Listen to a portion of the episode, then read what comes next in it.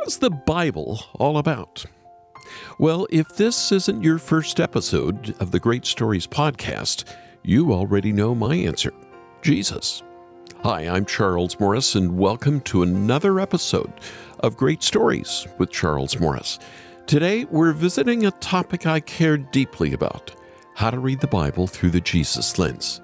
That's the title of a book by a friend of mine, Dr. Michael Williams.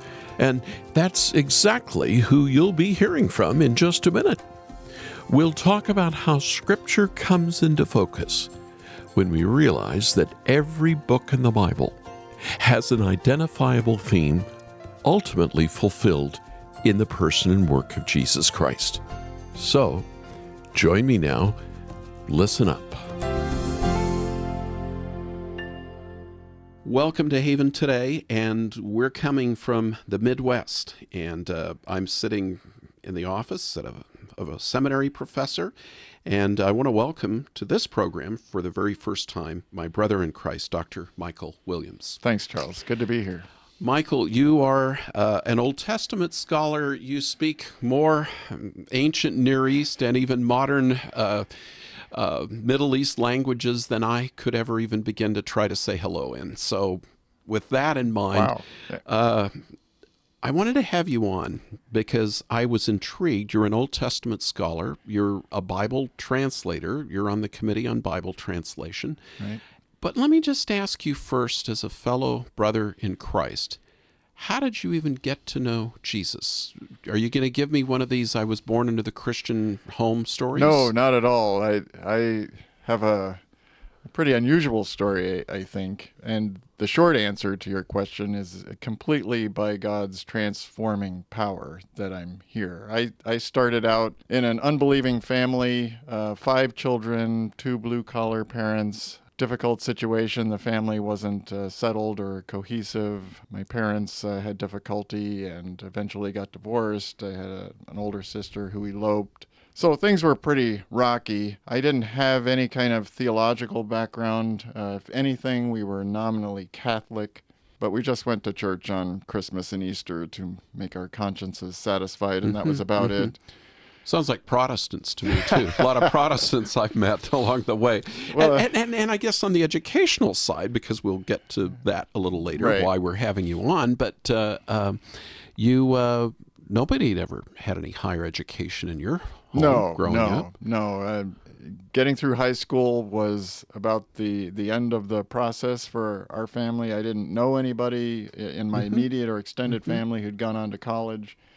So even that prospect was was pretty much out of the question. I didn't even know how you would go about doing that. Uh, so so dysfunctional family. Uh, sounds like something you'd read in Genesis. Uh, and uh, that's right. Uh, they fit right in. And yeah. you wanted to get away from home. Right. So as soon as the opportunity presented itself, uh, which was in high school in my senior year when I saw uh, the end was coming and I didn't really have any marketable skills and nobody was knocking down my door offering mm-hmm. scholarships. Tampa, Florida. Tampa, Florida. I'm, right. I'm, saying this for our listeners on the Gulf Coast of uh, Florida. Yes. Right. A great place, but uh, I, I, needed to do something for a living and I didn't really have any uh, marketable skills. So I went down to the recruiter's office while I was still a senior in high school and did this pre-enlistment for. And did Navy. he have a plan for your life, right? as long as it was a regular plan. paycheck, that was the plan I was looking for. Yeah. So. All right. Yeah. You mm-hmm. found yourself in a remarkable spot. Right. I qualified uh, sufficiently uh, well on the test to be assigned to a nuclear craft. There are only two options. You can go an aircraft carrier or on a submarine if mm-hmm. you qualified for nuclear mm-hmm. power. And uh, the aircraft carrier wasn't uh, too attractive because it's so big and yes, you can meet yes. different people every day. And so the the submarine sounded like a, a smaller, um, more interesting community, about 150 people. Mm. And of those two kinds of submarines, uh, or of those submarines, there were two kinds. There was a shorter kind, um, the fast attack, the smaller ones that go mm-hmm. on the little spy missions everywhere and make exotic port calls. We don't know where they are. Yes. That's right. And then there was the kind I was on, which are the ballistic missile submarines that go out for long periods of time, uh, three months at a time, and they have one purpose in life, mm. and that's to be an undetected deterrent to any nation that would consider attacking the United States. The theory goes just knowing there are these underwater mobile missile platforms with their mm-hmm, missiles aimed mm-hmm. at you should hopefully give you second thought. But in order to accomplish that, then they can never surface because So, for how long a period of time would you be underwater? Uh, they would alternate possession of these submarines between two entire crews, and each crew would have the submarine for three months. And of those mm-hmm. three months, we'd work on systems in port that we just had to be surfaced to work on for about two weeks. Okay. And the other time, 10 weeks, 70 days, we would be submerged without surfacing a single time. Sounds like a lonely job. It is a lonely job, and it forces you to think about things when you're separated from all the distractions and meaningless stuff that surrounds our lives every day. You get to think about what's really important. I realized the possibility existed, uh, even if it were remote, that I could die down here. Mm. And I thought, you know, if, if I were to die down here, what difference would my life have really made? Um, if I had never been born, would that have really made a difference? And we're talking now, you're 19, 20 years old? Yeah, after all the training, it was probably 21, 22. Okay, It's four right. years of, well, two years of training and then two years on a staff position. And so probably about 21, 22. So anyway, I was thinking, I have no real reason Hmm. that I can give myself for why I'm living hmm. my life or why I'm living at all. Wh- What am I doing with these days that I have? If if this isn't all there is to life, and I didn't think it was, it struck me as really stupid all of a sudden that I didn't know anything about anything else. So where would I go to find answers? And mm-hmm. and the only mm-hmm. place I could think of was the Bible. I hadn't read the Bible before.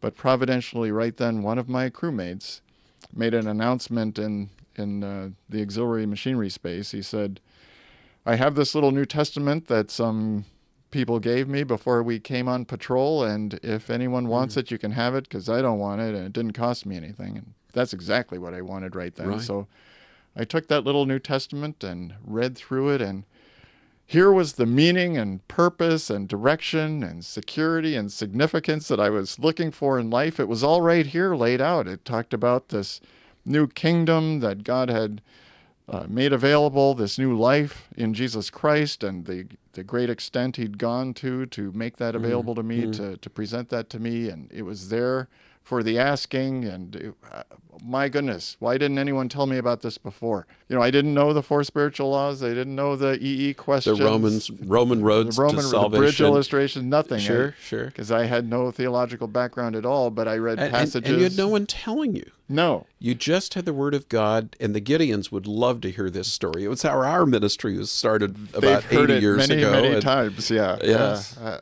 and so, you know, I got to passages like Romans chapter 10, verses 9 and 10. If you confess with your mouth Jesus is Lord and believe in your heart that God raised him from the dead, you will be saved. For it is with your heart that you believe and are justified, and it is with your mouth that you confess and are saved.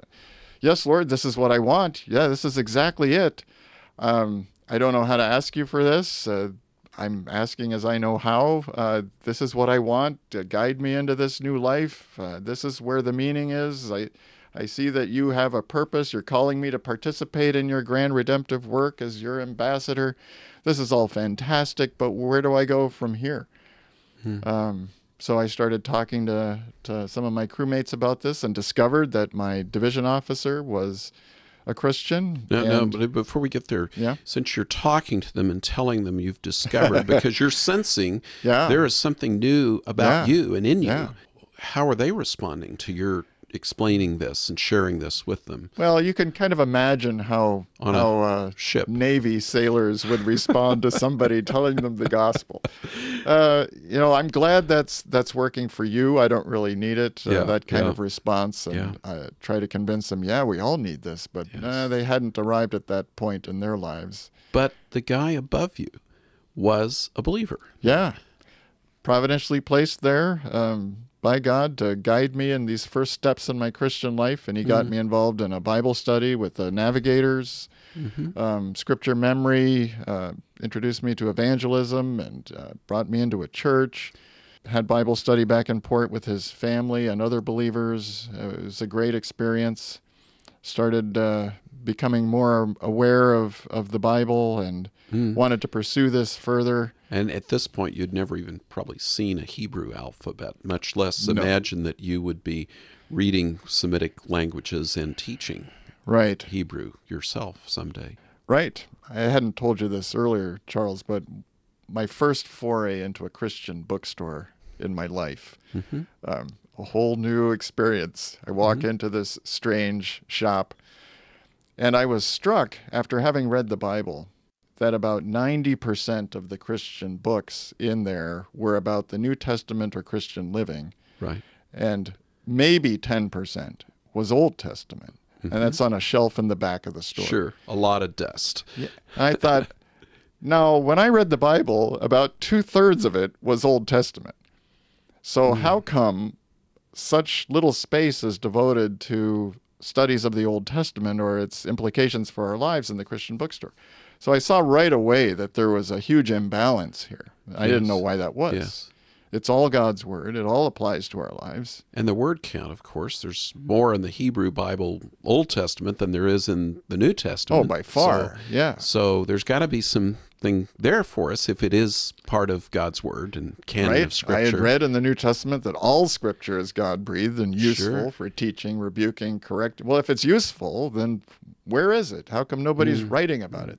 And I was fortunate enough to be on the old GI Bill, uh, which paid for four years of college, which was a wonderful prospect for me, uh, no one in my family having gone to college. And so when the end of my enlistment came up, everything kind of converged. I had this opportunity to go to college. I wanted to know more about this God who saved me and, and study in a more formal setting.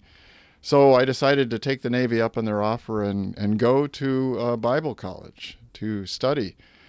Now, in the Navy, especially on a submarine, everybody's dependent on everybody else for our lives. So I was used to people pulling their load and taking their responsibilities seriously and I- helping each other. and helping each other. Their, their lives were joined together in a very real way. Mm-hmm. I thought would reflect the situation uh, at a Bible college Good Christian kids going to school, whose lives are all joined together in the common cause of the kingdom. Why wouldn't it be exactly uh, even better? I, I so I was expecting wonderful things. Uh, all right, now, now I got to tell our listeners, I'm reading your face here, and that's not necessarily how it always turned out. Am I right uh, in That's asking that's you that? right. I I went into the the dorms, which was like the barracks for me. I just another duty assignment, and uh, was a little discouraged by some of the the inconsiderations I I saw and experienced there.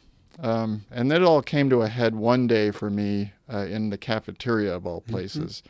You're probably familiar with cafeterias where you slide your tray along the stainless Too, steel too counter. much, too much, yes. And the food not being the greatest. And, and and there are procedures, or protocols that you're supposed to follow in, in cafeteria lines. You you slide your tray along. When you come to the glasses, you know they've got those big square plastic trays that hold the mm-hmm. glasses, mm-hmm. and you take the glass and put it on your tray. And if you've taken the last glass out of that large plastic tray, you take the empty tray and set it on the the ground, and the next tray springs up. It's spring loaded, and this is just an expected thing to do. This is Navy 101.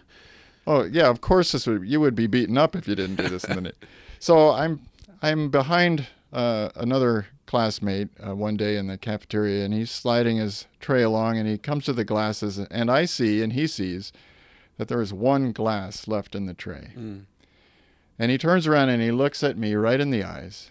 He takes the last glass off, and then just keeps on going. He doesn't take the empty tray off, just this little act of courtesy to make the next tray come up. He saw that I was there, but yet he didn't have enough respect or decency or courtesy mm-hmm. or, or mm-hmm. Christian brotherly sensibility to to do that little thing for me. And that almost sent me back into the Navy. Because you, you're, you're thinking, this is not how a Christian acts. Right. So, yeah, I was devastated when this guy did this, and I thought about it and was mulling it over that day and was very close to going back in the Navy. I could serve God in the Navy Sure. and, and give witness to the guys on the submarine. And so I was talking about it with some of my friends back in the dorm in the evening and grousing about my disappointments with my Christian brothers. Um, Hmm. And there was a missionary kid, uh, and he would never take credit for this. Uh, he he wasn't uh, the kind of guy that gave profound statements, but he threw a, a castaway line over in my direction uh, just something he said in it. Uh, again, something casual, but this time positive, that really affected my life.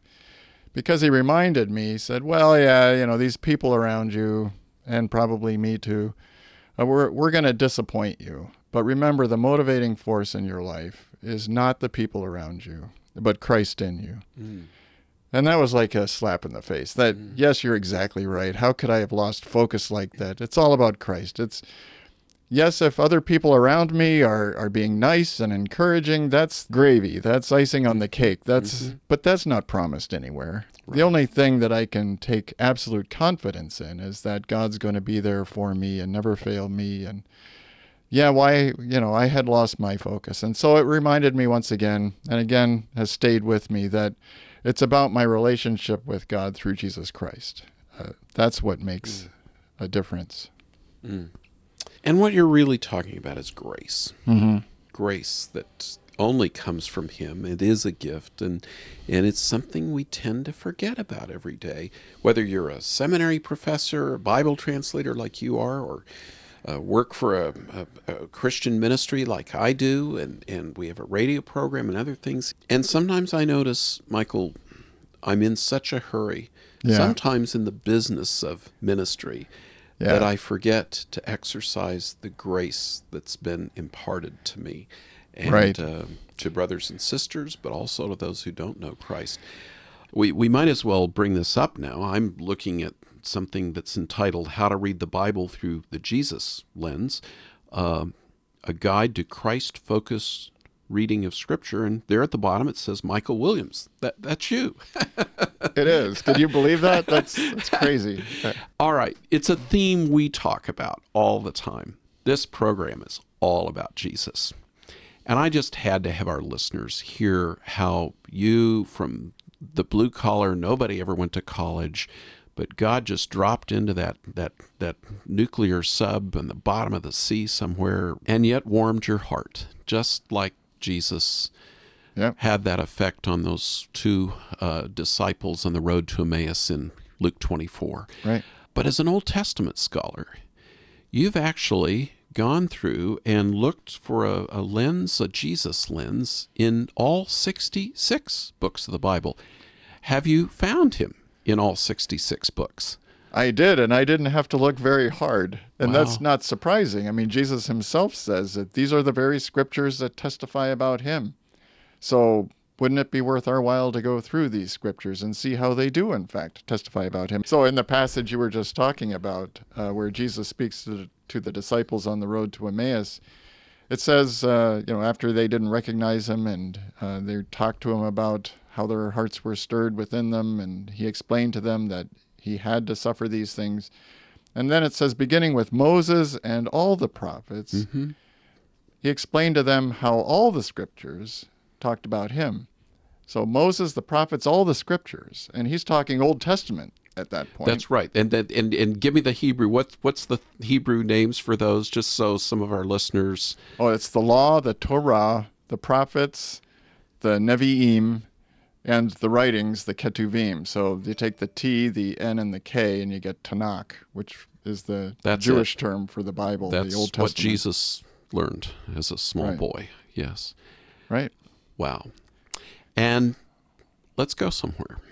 Uh, let's just go somewhere in the Old Testament. All right. Uh, uh, now, I've read your book, and what I've really appreciated is how, in about four pages, you cover each of 66 books. That's not four for all 66. That's four for each of 66. But but just just pick a I can give you one or you pick one. I was reading Joel last night before mm. we got together. Uh, how do you find Jesus in a minor prophet like Joel? Yeah. Uh, well, one of the first things I do, and I'm glad you mentioned the four pages for each biblical book, because I, what I really tried to do here is make this a non scholarly book so mm-hmm, that mm-hmm. it's accessible to everyone. And certainly everyone has time. We're all busy and we, we lead busy lives. We work hard jobs. When we come home in the evening, we don't have time to sit down and read a commentary. But we can read four pages. And in four pages, I tell you what the theme of the book is, how that theme ultimately finds its mm-hmm. focus in Jesus mm-hmm. Christ, and then what it means for contemporary believers, how it should have some manifestation in our lives as mm-hmm. those being conformed to the likeness of Christ. So in Joel, the theme there is all about the coming day of the Lord. And Which some is of the certainly picked up in the New Testament repeatedly. Yes. It is. And the trouble was, uh, many people in Joel's day thought the day of the Lord was going to be a day when they would finally be vindicated. All the enemies of the Lord would be judged. And Joel fills them in that, you know, you may be included in that number as well. Maybe it's not something that you want to root for so strongly. And, and so you have this, this impending judgment. Um, also, as all the minor prophets do, uh, they talk about this salvation or this restoration after the judgment. And this this puts us in this theological conflict of judgment and blessing mm-hmm. on the day of mm-hmm. the Lord uh, mm-hmm. coming together.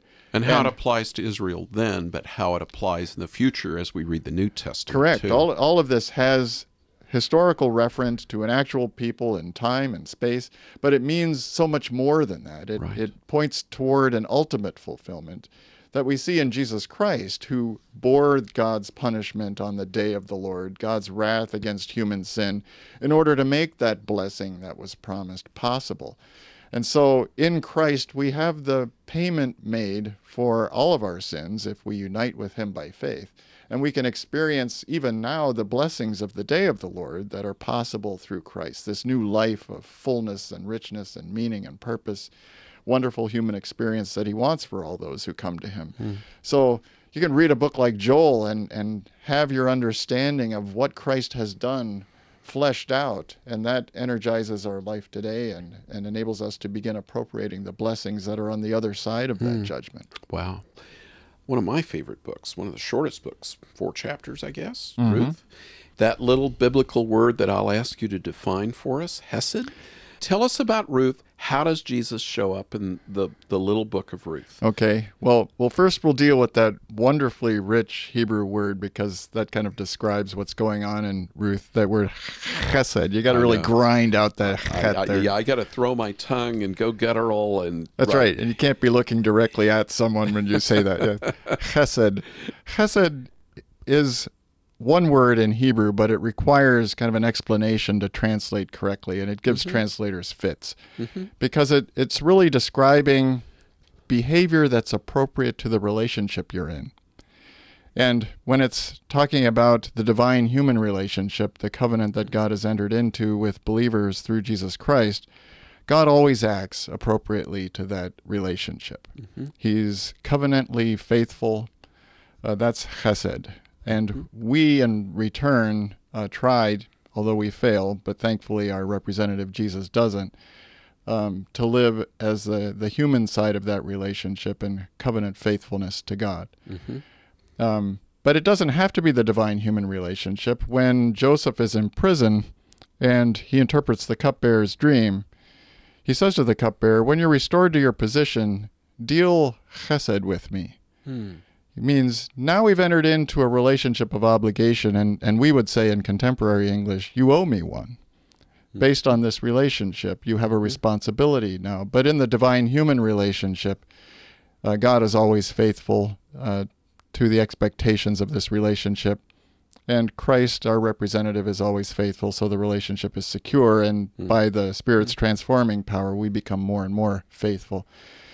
But we see that relationship worked out on the the historical stage in in Ruth. Yes. The the theme of the book of Ruth I have is that God uses Ruth and Boaz to restore Naomi's emptiness to a situation of fullness. You just Ruth is a widow, young Mm-hmm. widow, and she's a Moabitess, Right. and uh, thank goodness that doesn't have a guttural sound in it as I try to say that. But the family originally, her hu- late husband, her mother-in-law, Right. the late father-in-law, Mm-hmm. are all from Bethlehem. The book is named Ruth, but the key player, the central figure is Naomi. Because we we learn about Naomi right at the beginning. She's got a full life and she's emptied. Uh, her The- husband the- the- dies. The, mother-in-law, and there's a there's a there's a drought in Bethlehem. They go over to Moab, across the mountains, and and but it's but it's pagan territory. That's right. And her husband dies, and in that culture, the husband was your caregiver, your mm-hmm. provider. So she's there in a foreign country without a husband. So you naturally fall back in that culture to your sons, Okay. and her two sons both die. And then her one daughter in law leaves her. And so all that is left to Naomi is one daughter in law, Ruth, mm-hmm. and Naomi. So Naomi and Ruth are alone, two women in a patriarchal culture away from their homeland with no means of support. She's about as empty as you can get. So we start out with Naomi totally emptied. In fact, that's said explicitly in the book. Hmm. So Naomi comes back to the promised land. 50 miles, 60 miles across the mountains, across the Transjordan, Jordan River, ends up at Bethlehem, right, a few miles south of Jerusalem. And Naomi herself says, I went away full and I've come back empty. Hmm. And there's no hope here except for this one person that God brings into their lives, this Boaz, this family guardian, family redeemer, kinsman redeemer. It's Might- variously might transferred. try another Hebrew Sure. your, a goel? Yeah. All right. Right. Okay. All right. Right. Somebody who has the responsibility for seeing to the needs of the extended family. Hmm. And providentially, Ruth is directed toward the field of this Boaz. And uh, Boaz subsequently provides for Ruth and even goes beyond providing for Ruth and Naomi, but marries uh, Ruth. And It's a precious story. It's a love story. Yeah. it is. And so not only is Naomi now provided with another uh, son in law, um, but she's provided food by, uh, through this person. And also, uh, Ruth and Boaz have a son who becomes the ancestor of the Goel of all human beings, the Redeemer. Jesus kinsman. Christ. Right. Yeah. In fact, yeah, you've got that, that, uh, even the genealogy at the At very the end. of Ruth. which links us up right away. Look at how God has provided someone to take Naomi from emptiness to fullness by providing her with food and a son. And we human beings, we see this fulfillment in Jesus Christ, are empty. We're given the bread of life through the Son of God, and we're taken through Jesus Christ, through this one who has become related to us, who's not ashamed to call us brothers and sisters, who has God become flesh, a human being, to become our kinsman redeemer, to take us from emptiness to fullness. So Uh, uh, all right. Let me suck it up Yeah. and try one more time here. all right, So we've got the story. We're hearing about kinsman redeemer Boaz. He's a type of Christ. Certainly. to Jesus Right. on the New Testament side.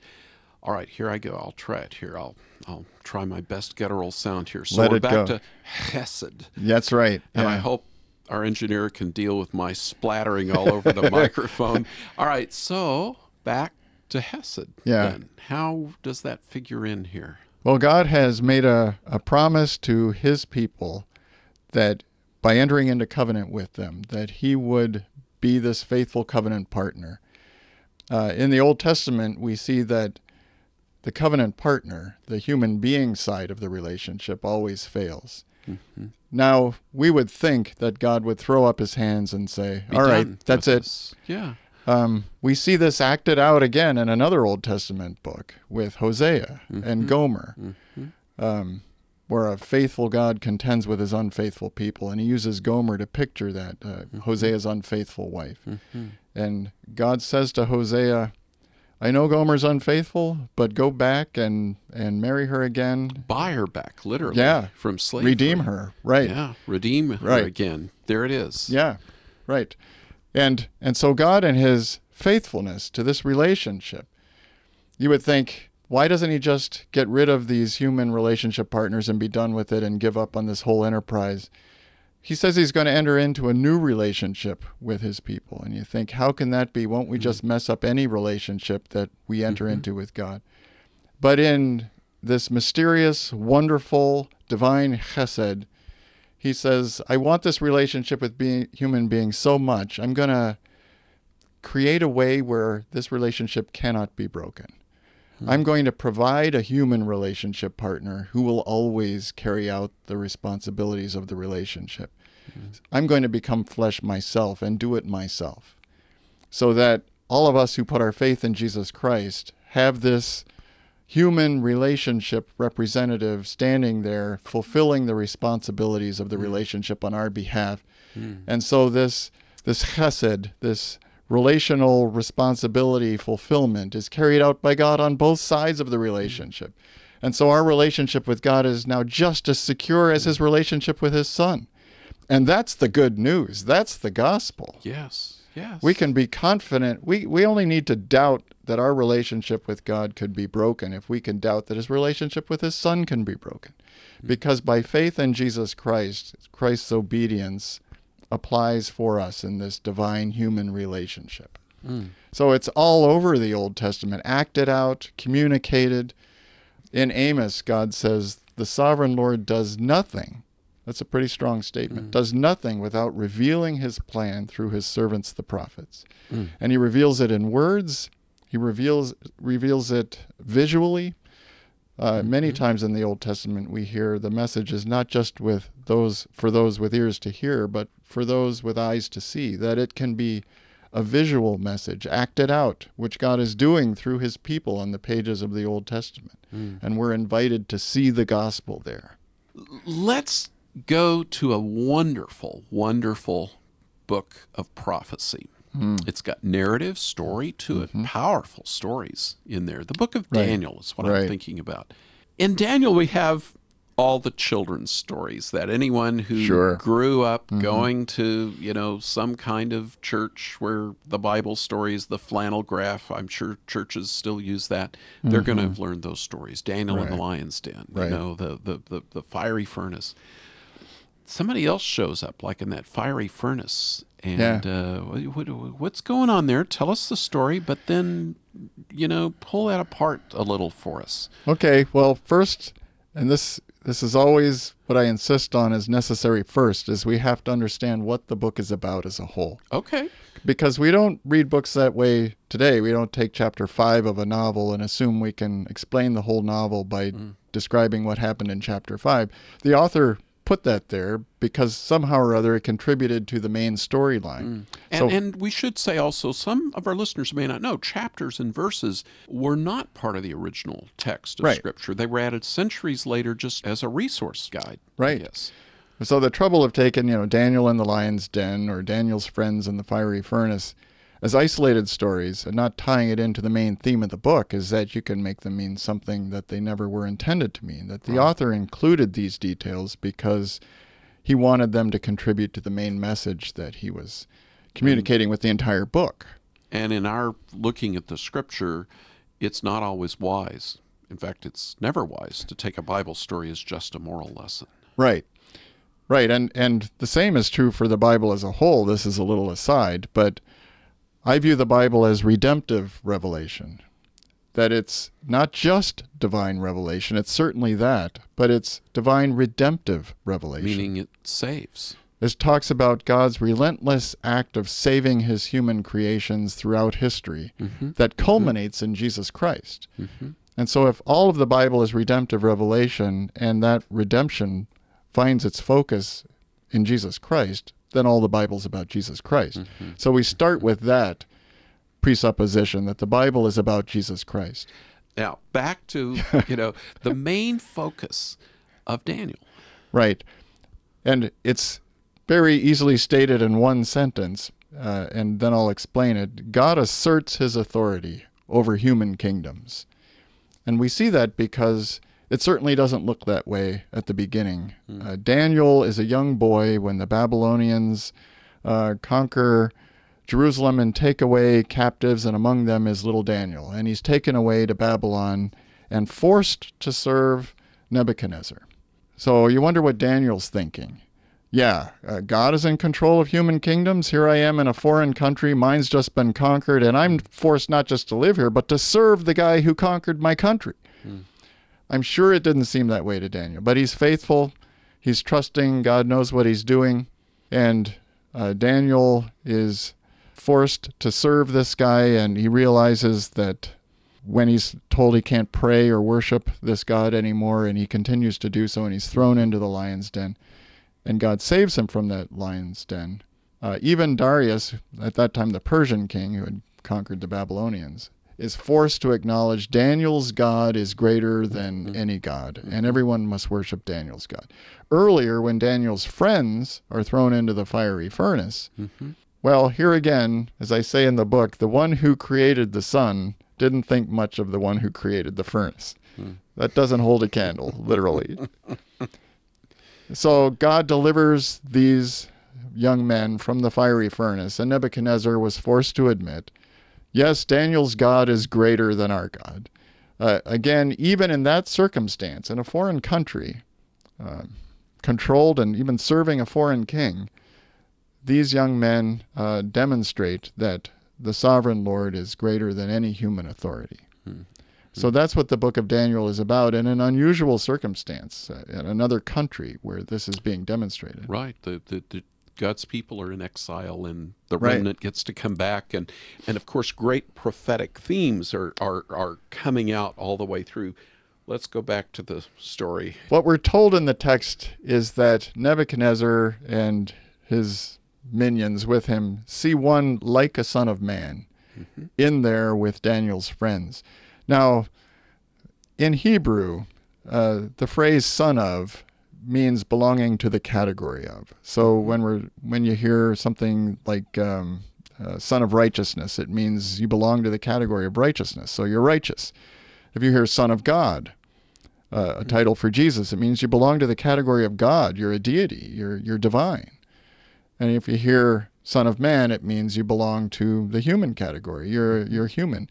But they say we see one like a Son of Man, one like a human being in there with hmm. these other guys. So it's this divine manifestation in human form, a pre-incarnate, visible manifestation of God in human outline, like a Son of Man. You just said a mouthful, Yeah. and a very profound mouthful at that point.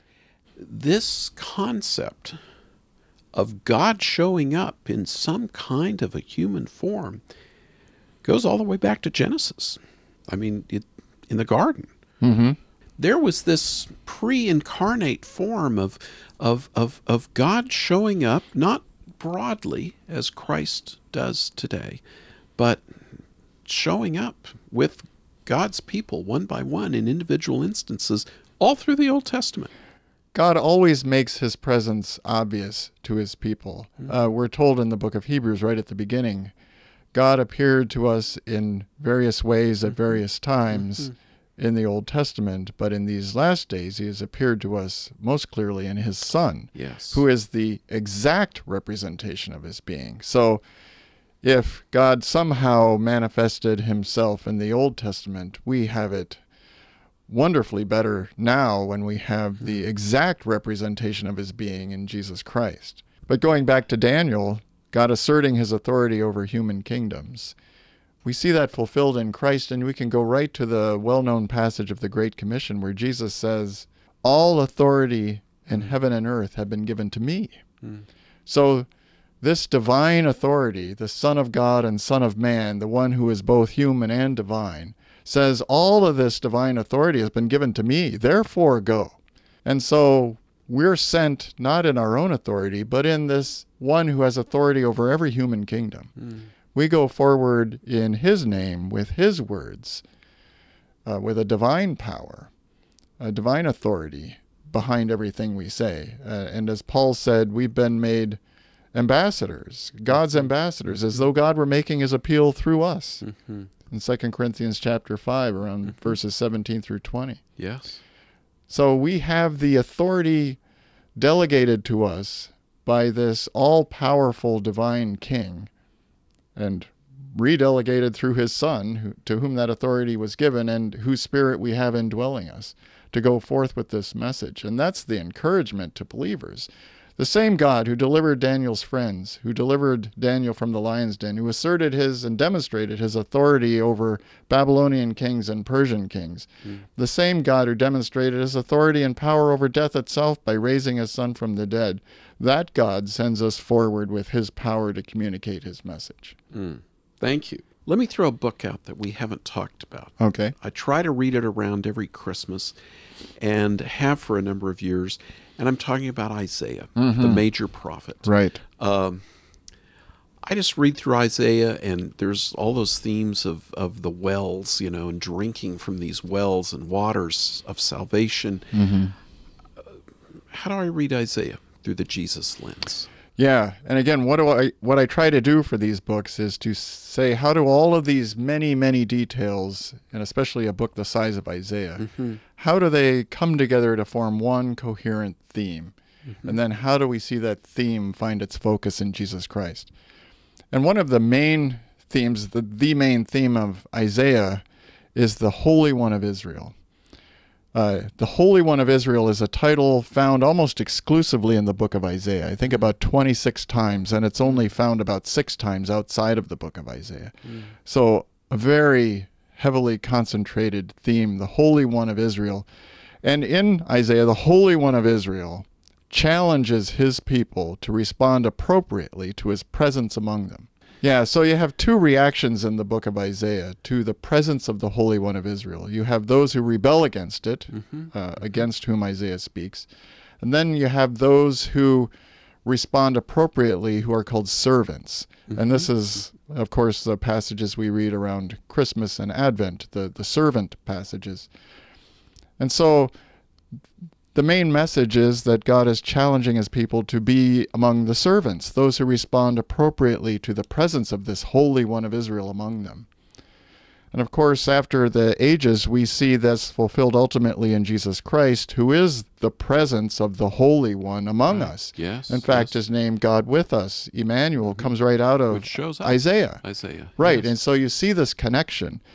And now, if ever we have the presence of the Holy One of Israel among us, it's right there in Jesus Christ. Wow. And, And- we're told that in the New Testament. Right. The- the- this connection's the- made for us. Yes, yes. Right. We don't have to extrapolate that. It's nope. just Which is great and- for people like me who can't think very creatively. It's it's just stated very clearly. Let, let- me stop you, Michael, for just a moment here. Um, you, you're the Hebrew scholar and also Hmm. a slew of other Semitic languages. Um, Emmanuel, Mm-hmm. just pull that apart a little bit for us. Emmanuel is a, a Hebrew phrase. Um, the first part is im, which is the preposition with. Mm-hmm. And imanu means with us. Mm-hmm. And Immanuel, El is short for Elohim, for mm-hmm. God. So Emmanuel in Hebrew means God with us. And so to call Jesus Emmanuel is, is saying, This is the presence of God with us. This is hmm. God in the flesh, right here among us. And of course, if the presence of the Holy One in Isaiah called for the response of either rebellion or servanthood, hmm. then how much does the presence of God in Jesus Christ do the same thing? Either respond by submitting to this presence hmm. of the Holy One of Israel mm-hmm. or rebelling against it. And we see both of those reactions in the New Testament. Mm-hmm. And we're challenged today. Uh, how are we going to respond to this presence of the Holy One of Israel with us? Mm. Those who are responding as servants get the blessings that come with this relationship. Those who respond as rebels get the judgment. But the beautiful thing in Jesus Christ, and this is again this amazing, relentless divine grace, mm. Jesus is the perfect servant mm. standing for us. And instead of getting the blessings of the perfect servant, he takes upon himself the judgment of the perfect rebels. So you have this divine exchange. So he takes the judgment of the rebels so that those who are really the rebels can gain the blessing of this perfect servant. Uh, wonderful. And, and it Yes. All of a sudden so. the, the servant passages of Isaiah are they just open up for you. Oh, yeah, The, they're the, the curtain is drawn aside. Yes. And now we can experience, we realize what it is Christ was doing then and, full, and coming in the flesh and, and paying the price for the rebels like us mm-hmm. so that we could have this undeserved blessing of the servants like he was. Mm. And then through the Spirit of Christ who comes to dwell within us, we're slowly transformed from rebels to servants so we can engage and experience this rich human life that God intended for us to experience from the very creation. Let me just get you to do one New Testament book. Let's test you here. You're an Old Testament scholar. All right. Uh, little tiny letter we don't think about, read so much. Right. Uh, Philemon. Mm-hmm. You want to take a stab at Philemon for us? Philemon gets his four pages too in the book.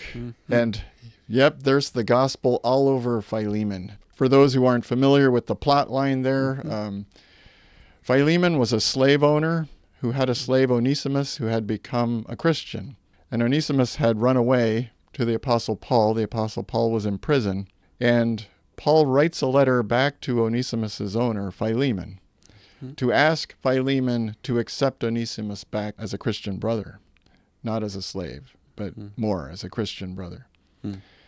And so the theme of the book is simply that God shows Philemon that Onesimus has become a Christian brother. Now we say the difficulty here is, is on both sides. Onesimus was a fugitive slave, and the penalty for that in that culture Could was death. death. Yes. And Onesimus uh, is going to go back to Philemon. And if Philemon chose to, even though he has become a Christian, he's the master, he's the mm-hmm. slave owner, mm-hmm. he had the right to put Onesimus to death. He did, according to that culture. Right. Mm-hmm. So Onesimus is taking his life in his hands to go back and try to make amends here, to do what was right in that mm. culture. So it's a hard a hard row for Onesimus to hoe there. But Philemon also had pressure on him. You can imagine what his friends would say if he invited Onesimus back and didn't kill him. You know, Especially the non-Christian friends, which he Oh, right, had right. at the time. he would been would have been kicked out of the country club. Uh, you know, his membership revoked. Uh, there's all sorts of societal pressure to do this. Right. But Paul writes with with wonderful tact and care to remind Philemon that this new reality that both Philemon and Onesimus had entered into superseded the cultural pressures. Uh, they were going to have to do something that manifested this new reality that Onesimus and Philemon were now serving a new master. And you think, well, how could a slave owner and a slave be Christian brothers? And here is where we see the gospel that the Almighty God, creator of heaven and earth, descended, uh, deigned to become a human being hmm. in Jesus Christ so that he could call us his brothers and sisters. Hmm. And if God himself can lower his status to such a degree that he can call us brothers and sisters in Jesus Christ, then how can any Christian hmm. not call anyone else at any level of society, not call them a brother and sister? We're all princes and princesses, mm-hmm. Mm-hmm. children mm-hmm. of a divine king. Any other societal continuum that we're forced to put each other on just seems to become petty after that. Mm. So it's a, an eye opener to this new reality that's made possible in Jesus Christ. And that certainly parallels today. Uh, Right. reading scripture Mm-hmm. from then now into our lives, our day today. Right. Because our culture encourages all of us to place everyone else on a scale of value in the culture. Mm-hmm. And the reality that we read in Philemon is that all of us are placed in a position of inestimable value by God Himself, that He would allow His own Son to die for us. Mm-hmm. So we have no right to regard anyone as any less than that. And this is the good news for people who are trapped in that that cultural valuation system that there is a different kind of humanity available to them through Jesus Christ because it's all about Jesus. Michael Williams, you are a blessing to me, and I know to many others. Thank you. You're welcome. You know, I, I, I believe some people are listening to our program today, and I believe they're in need of a kinsman redeemer, which of mm-hmm. course is Jesus ultimately. Right. And they may know that. They may sense that. Would Would you mind leading us in prayer? That Oh, that'd be those great. people would find their kinsman redeemer. Yeah, let's pray together. Our Father, we do thank you for your relentless grace that you continue to show to us on the pages of your word. that we see acted out, demonstrated for us in the person of your Son, Jesus Christ, that you make available to anyone who comes to you through faith in Christ. We ask that those who are experiencing, as I did, uh, an emptiness, a directionlessness, who are looking for something more, a different kind of human experience, would find that in Jesus Christ, in this life that you've provided. You say that you've sent your Son so that we can have life and have it to the full. We pray that those who are looking for fullness, who recognize their emptiness, would come and drink the living water, come and eat the bread from heaven, and enjoy the rich human experience that you desired for us from the very beginning. We pray that you would work your transformation in their hearts, open their eyes to the truth, help them to see that it's all about Jesus from the beginning and the end and everything in between. We thank you that you are unfailingly gracious, that you pursue us and never let us go, and we pray that you would grab a hold of those who need to experience your saving power today. We pray this in Jesus' name. Amen. Amen.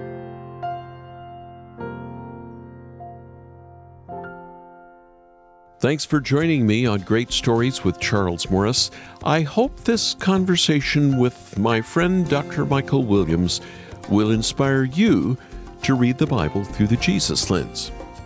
I also want to mention that this podcast is made possible by the generous supporters of Haven Ministries. And today, is the final day of our fiscal year end. And if you like what you hear and want to support this life giving ministry, visit us at haventoday.org to learn more. And if you liked what you heard, can I also ask for you to leave a review? You can subscribe wherever you get your podcasts, but you can also go to haventoday.org and sign up for our weekly email and discover other episodes posted on our blog. Thank you for joining me once again on Great Stories with Charles Morris.